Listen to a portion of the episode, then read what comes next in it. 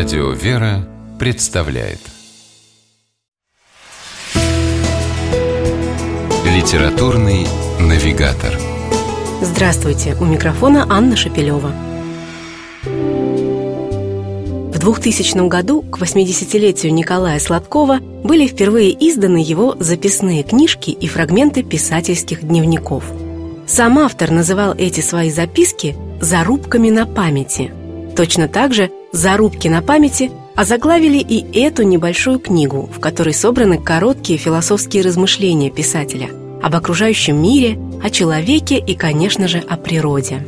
Николай Сладков всю жизнь писал книги о деревьях, водоемах, камнях, лесах, степях, пустынях и их обитателях.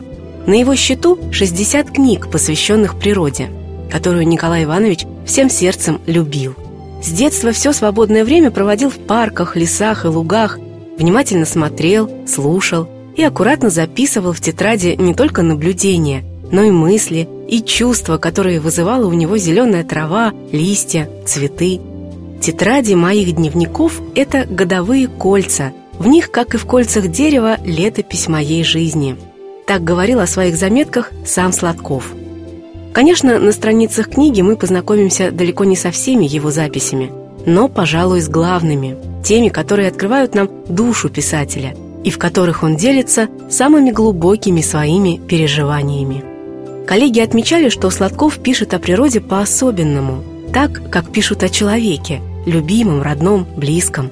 Может быть, это ощущение возникает от того, что писатель воспринимал природу как творение, чувствовал в ней присутствие Создателя. Мысли об этом не раз мелькают в его зарубках на памяти. Например, он пишет – Узоры ветвей и листьев так, бывает, сплетаются на фоне неба, что с изумлением думаешь, а это ведь не случайно. Не может быть случайным такое совершенство и такая красота. Кто-то за этим стоит, что-то за этим есть. Вот почему с такой остротой и болью на страницах книги писатель размышляет об отношении человека к природе.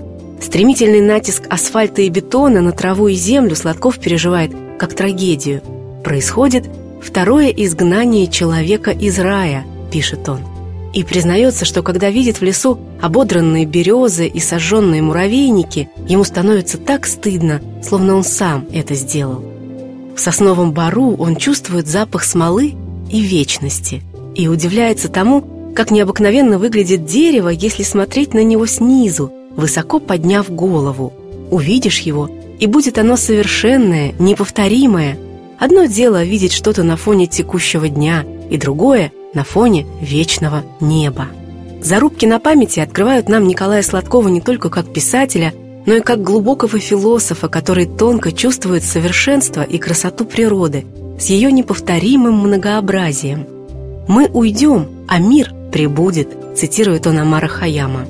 Исследователи называют зарубки на памяти Николая Сладкова ключом к пониманию его творчества – с помощью этого ключа каждый из нас может открыть для себя удивительный мир.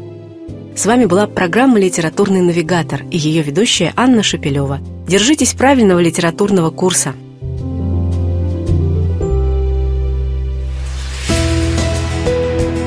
«Литературный навигатор»